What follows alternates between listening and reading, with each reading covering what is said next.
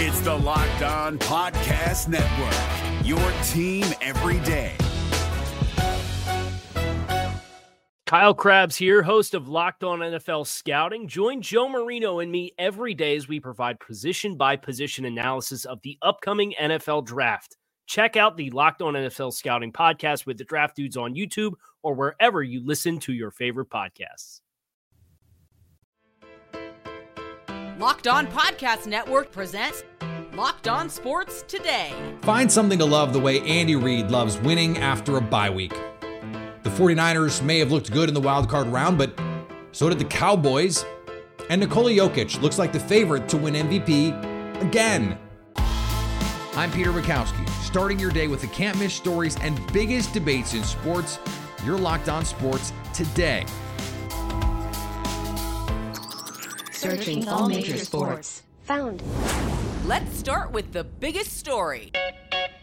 The Kansas City Chiefs had the benefit of sitting at home for Super Wild Card weekend. They got to watch the carnage unfold rather than have to brave the carnage.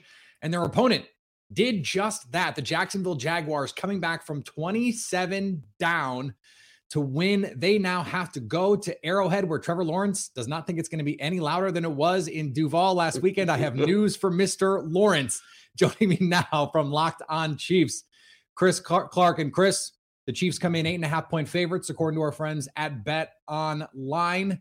So, what is what is it about the Jaguars that would have you most concerned in this game?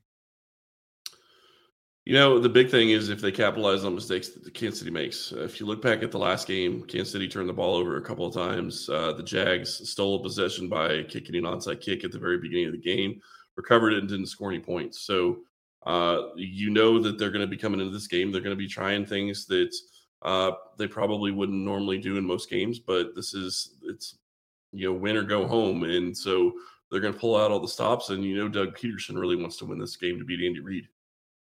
This is familiar territory for Kansas City. They understand what getting the bye means, they understand what home field advantage is like. But we have these concerns over the years. Oh, a team comes off that bye, they're playing a little bit rusty. Are they going to start fast? On the other hand, we have Andy Reid. Andy Reid off a bye is about uh, as good a bet as you can get. So, how do you think that balances out this week, the rust versus preparedness that we're going to see? If I was betting on it, I would say that Patrick Mahomes is going to have this team ready to go. It's, I mean, Andy Reid is going to do his thing, and, and the other coaches will as well. But it, from everything I've heard, Mahomes is absolutely dialed in and locked in in this, in, in this game, and he's ready to go. Uh, he is the lead, leader of that that entire team. I don't know what else how you would put that. We saw the Jaguars, especially in that second half, offensively, really kick it into high gear, and it was the turnovers for Trevor Lawrence and company in the first half of that game. That stopped them from being able to get anything going. That was also one of the big drivers of that Chargers offense. It wasn't like LA was really driving it up and down the field. The Jaguars took care of the AFC West rival for the Chiefs in this one. So, what is the Kansas City defense going to have to do? Because Patrick Mahomes is going to get all the headlines. What is the defense going to have to do to make sure that Trevor Lawrence doesn't just put this team on his back and now all of a sudden you have to win some 38 35 game, which by the way, they have Patrick Mahomes. So they're probably not that worried about that anyway. Yeah, I think that you look at what they did the last time against the Jaguars. They sacked Lawrence five times. Uh, they took advantage of uh, turnovers, and I, I, think that that's really what is going to play into this. If Kansas City gets pressure on Lawrence, it's going to be a long day for him. Uh, and the bigger question that I have, and, and I kind of actually talked about this on the crossover episode I did, um, how are the refs going to call this game? Are they going to let players play? Because they certainly let them play the first couple of quarters. Uh, Chargers, Jags. I mean, yep. the DBs were all over the wide receivers. If they let that happen, then uh, I think that's advantage Kansas City. Uh, Jacksonville's I think going to be ready for it a little bit more this t- this time around, but Kansas City's DBs are a little bit more handsy than most teams. It is a marquee quarterback matchup. Trevor Lawrence, who could be very well the future of this league, and Patrick Mahomes, who is uh, the past, present, and future of this league. He's going to be around for a long time, but this could be uh, this this could portend a, a rivalry to come. And, and, wouldn't that be great if Kansas City actually had another team along with, let's say, LA and, and some of these other premier AFC quarterbacks, add Lawrence to the mix, and it's just going to be hell to get out of the AFC every year. Chris, thanks for your time. Stay up to date all year on the Kansas City Chiefs by subscribing to Locked On Sports today and Locked On Chiefs on YouTube or wherever you get podcasts. Thanks for making Locked On Sports today your first listen. Coming up, the Cowboys are rolling into the divisional round with plenty of confidence. Before we get to that, though, we'll take a look at even more progress for Damar Hamlin. If you're looking for the most comprehensive NFL draft coverage this offseason, look no further than the Locked On NFL Scouting Podcast. Join the draft dudes, Kyle Crabbs and Joe Marino, as they go position by position through the NFL free agent class and into the star studded crop of college stars who will be selected in the 2024 NFL Draft. If you want to know who your favorite NFL team should be adding to its roster, you need to check out Locked On NFL Scouting, available on YouTube and wherever you get your podcasts. Part of the Locked On Podcast Network. Your team every day. Looking for a delicious treat but don't want all the fat and calories? Then you got to try Built Bar. I had one today. I had one yesterday. I'll probably have one tomorrow. We just got through the holidays and I know that if you're like me, you're going, hmm, I gotta, I gotta eat a little healthier. This is, we gotta make some changes around here. And first of all, don't feel guilty. I hope you enjoyed the holidays. But now, set a plan, stick to it. And Built Bar makes it really easy because they're covered in 100% real chocolate, but they hit the macros that you want. Only 130 calories, 4 grams of sugar, 17 grams of protein. And you can still go to built.com and get all the Built Bars that you can order. But now, you can do it just by going to your local Walmart or Sam's Club, doing your normal shopping. What a wonderful thing. Head to Walmart or Sam's Club and pick up a box for yourself today. Now, here's what you need to be locked on today. Last week, Bills head coach Sean McDermott said Damar Hamlin could return to the team on his own time. Wednesday, McDermott said that Hamlin has been at the team facility almost daily. Um, you know, Damar's um, in the building now, almost starting daily. It's limited um, just overall, but he comes in and, and, really just started really today or yesterday and just trying to get back to a little bit of a routine and, um, and just getting himself acclimated again and taking it uh, one step up, you know, baby step at a time here. Is there a more polarizing quarterback than Kirk Cousins? Is he good or is he overrated? One thing is clear the Minnesota Vikings want him back you know, it's our expectation that he'll be our quarterback. I can't say exactly how that would look. Um, again, we have everything at our disposal. We'll consider all those things just like we will with everybody else on the roster. No word on if they want the chains on the jet back, though. Uh, we'll see. On the hardwood, the Cleveland Cavaliers took a quick trip south to face the Memphis Grizzlies. The Memphis Grizzlies knocked off the Cleveland Cavaliers on Wednesday night, and it was a big win with big performances from the three big Grizzlies players. But as you've heard on Locked On Grizzlies a time or two, it was the other two starters who played the largest roles when the Grizzlies needed the most. I'm Joe Mullinax of Locked On Grizzlies, and my co host, Michael Cole, kindly reminds me every once in a while as I wax nostalgic about Morant and Bane and Jackson Jr. that Steven Adams and Dillon Brooks can ball as well. And I never disagree with the Michael. Of course, those two are excellent basketball players, but when the Memphis Grizzlies needed them most, needed a play to be made. On the offensive end, Steven Adams doing what he does best offensive rebounding, put back bucket to put Memphis in front of a very game and very impressive Cleveland Cavaliers team. And then the final play of the game, a big block of a Darius Garland three point shot from Dillon Brooks. Two veteran players made for the moment, leading Memphis. Trae Young led the Hawks into Luka's house and beat the Mavs. Hello, friends. My name is Brad Rowland. The Atlanta Hawks have now won four games in a row for the first time all season. The Hawks went into Dallas on this Wednesday evening, picked up a 130 to 122 win. The Hawks were fantastic on offense, and this game was balanced with seven players in double figures. Jonathan Murray had 30 points. He shot the lights out in this game. Trae Young was very good as a distributor with 12 assists, and the Hawks just shot the ball very well, really throughout the game. And defensively, there were some issues along the way. Luka Doncic had a big game for Dallas, but the Hawks had enough plays down the stretch. Murray in particular making big shots, and the Hawks escape with a nice road win. And again, four games in a row. The vibes are improving in Atlanta despite all the off court turmoil. And the Hawks are now, for the first time in about a month, over 500 again at 23 and 22 on the season. We'll have full coverage of this game and more on Locked on Hawks podcast. On the ice, the Senators got a dramatic win in OT over the Penguins. Better late than never. The Ottawa Senators finally get rewarded with a good effort in a game. It took them to overtime, but ultimately they get a 5 4 win over the Pittsburgh Penguins. I'm Brandon Pillar from the Locked On Senators podcast, and this was a game that relied on the heavy teams massively for the Sens as they get four power play goals in this one. They go four for nine on the power play, and in overtime, of course, it's the captain, Brady Tkachuk, with the game winner. The Sens outshoot the Penguins 40 to 20, and Cam Talbot is lucky Brady gets the winner there as he had a couple of tough goals early on in this game. Join Lalines Martian and I in the postcast on the Locked On Senators YouTube channel for our immediate reaction after the game. And the Bruins stomped the Islanders. There's just something different about the 2022 23 Boston Bruins. This is Ian McLaren, host of Locked On Boston Bruins.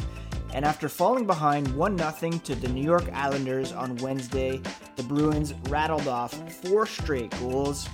The first coming from local boy, Charlie McAvoy, en route to a 4 1 win over the Islanders. They improved to 35 5 4 on the season, and Linus Ullmark maintained his league lead in wins goals against average, and save percentage. Just another clinic across the board for the Bruins. Uh, they succeeded on the power play, going one for four, held the Islanders to 0 for 6, league leading penalty kill, and they'll look to keep it going Thursday night in New York against the Rangers. Check out Locked On Bar- Bruins for all the latest on the black and gold. Here is another story you need to know. Dak Prescott had one of the best games of his career, and Dallas took care of the Tampa Bay Buccaneers on Monday night for their troubles. They get to travel to San Francisco to take on the 49ers, maybe the scariest team in the NFC. They are three and a half point underdogs going to the Bay. Joining me now, Landon McCool from Locked On Cowboys.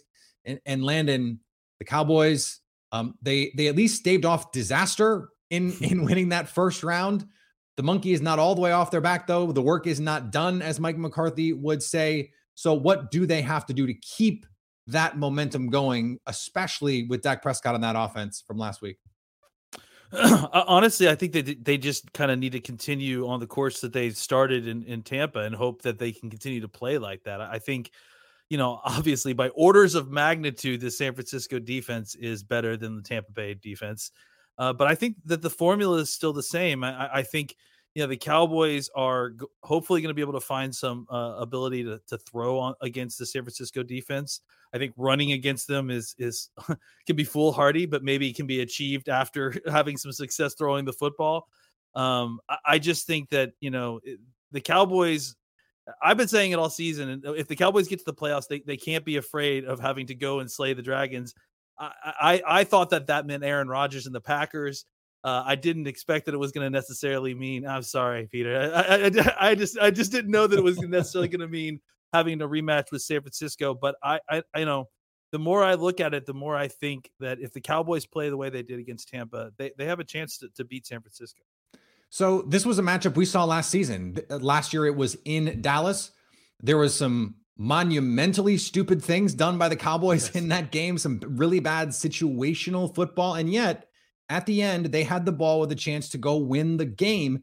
So, what do you think in terms of lessons the Cowboys can take from that game to say, okay, here's the stuff we did well that we can use here, and here's the stuff where we made mistakes. If we just don't do these two or three dumb things, we can win this game. I mean, I think that what the the kind of template that they laid out this last week against Tampa is that if you're going to err, err on the side of being aggressive. I, I think that I lo- even though they went, you know, we saw and it was a very boring game early on that you know they had both back to back teams uh, with with back to back three and outs.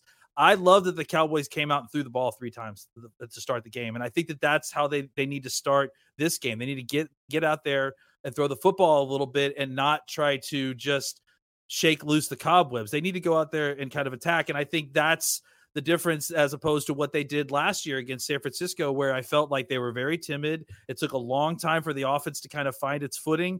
By the time they did in the second half, I mean, we can have all the conversations we want about the end of end of the game situation. They shouldn't have ever been in that situation in the first No. place if they had just taken care of business earlier in the game. So I think if the Cowboys can come out and be aggressive, uh, and especially if they're able to get ahead early and put uh, Purdy on his back foot a little bit, and let's see how he handles that kind of situation. I, I think I think that that's going to be the, the the key thing to take away from last year is that you know you can't be timid. This this is the time to lay it all out, and and and and and if you're gonna if you're gonna attack them and lose, that's better than just you know acting hapless and being absolutely eaten up by that uh 49ers defensive line as you're trying to figure out how to run the football for more than three yards. Each one of these defenses has a player who can single-handedly wreck an offense. For the Cowboys, Micah Parsons in San Francisco, they probably have a couple, but but I'm thinking in particular Nick Bosa. So how can how can Micah Parsons? What kind of game do you think he needs to have so you can tilt the scales in favor of Dallas when it comes to that matchup? You know, I, I- think he's he's got to have uh, another kind of you know he's talked about it that he he he views the, these playoff games as as a as a step above. It's these are le- legacy, And he was awesome games. on Monday night, Yeah. by the way, against Tristan Uh, Wirfs. He was He, phenomenal. he completely backed up what he said. Like he he came in saying that this these are legacy games. I'm going to give it. I'm going to take it my game to another level.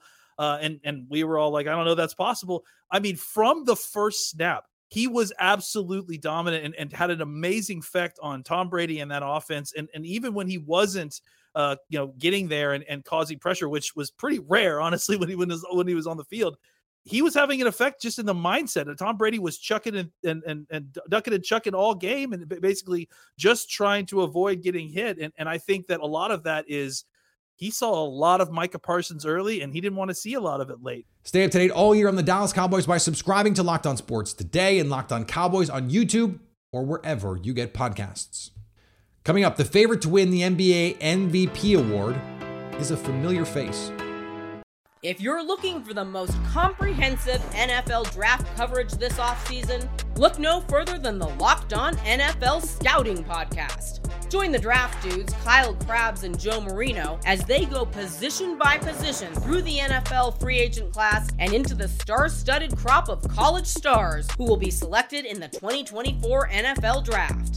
If you want to know who your favorite NFL team should be adding to its roster, you need to check out Locked On NFL Scouting, available on YouTube and wherever you get your podcasts. Part of the Locked On Podcast Network. Your team every day. Are we just going to rename the award? Year in and year out, the big man in the Rockies puts on a show. Jake Madison and John Corrales on Locked On NBA are ready to give the MVP award to Nikola Jokic once again.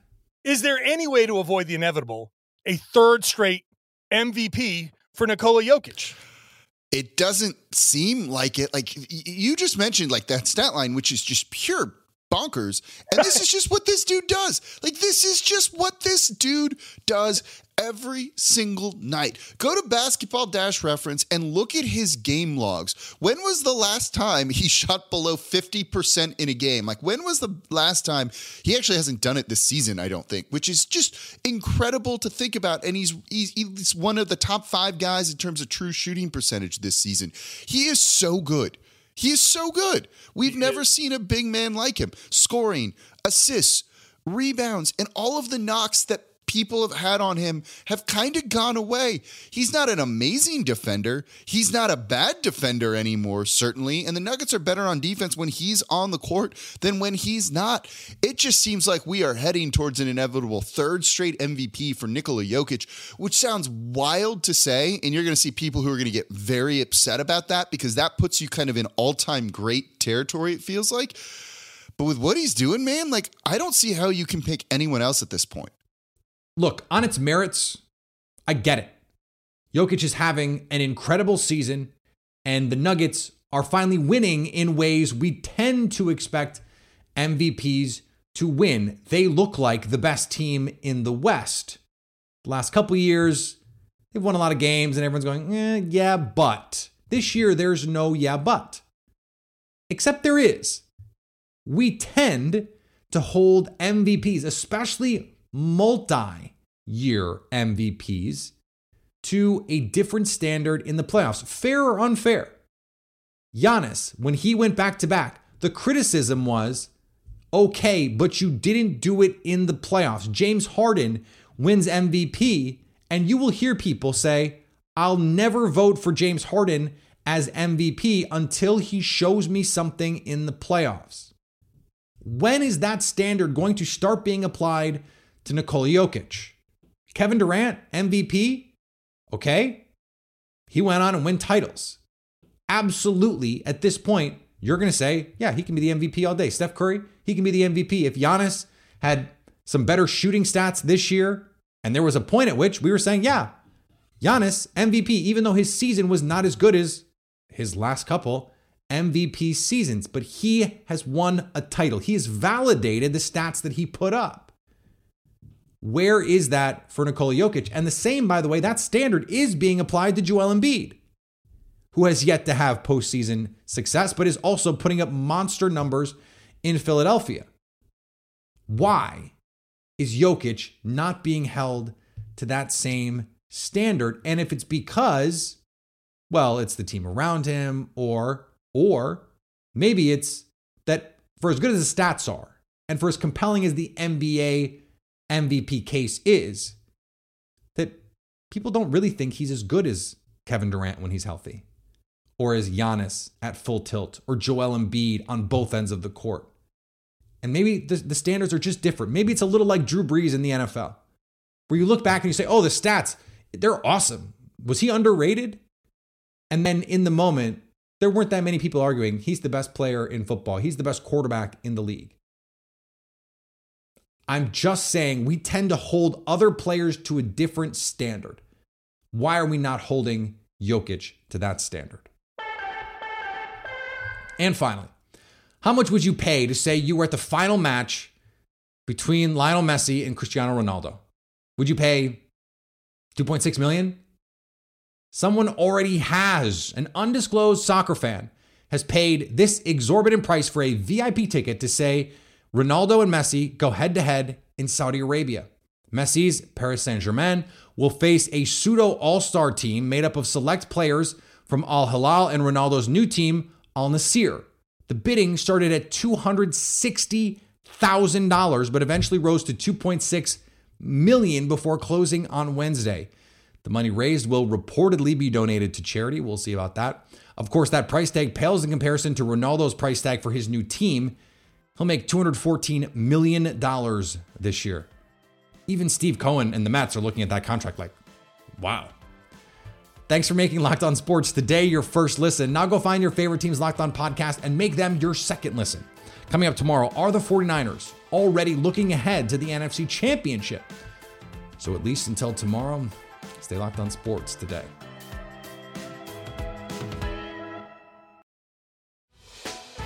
Hey, Prime members, you can listen to this locked on podcast ad free on Amazon Music. Download the Amazon Music app today.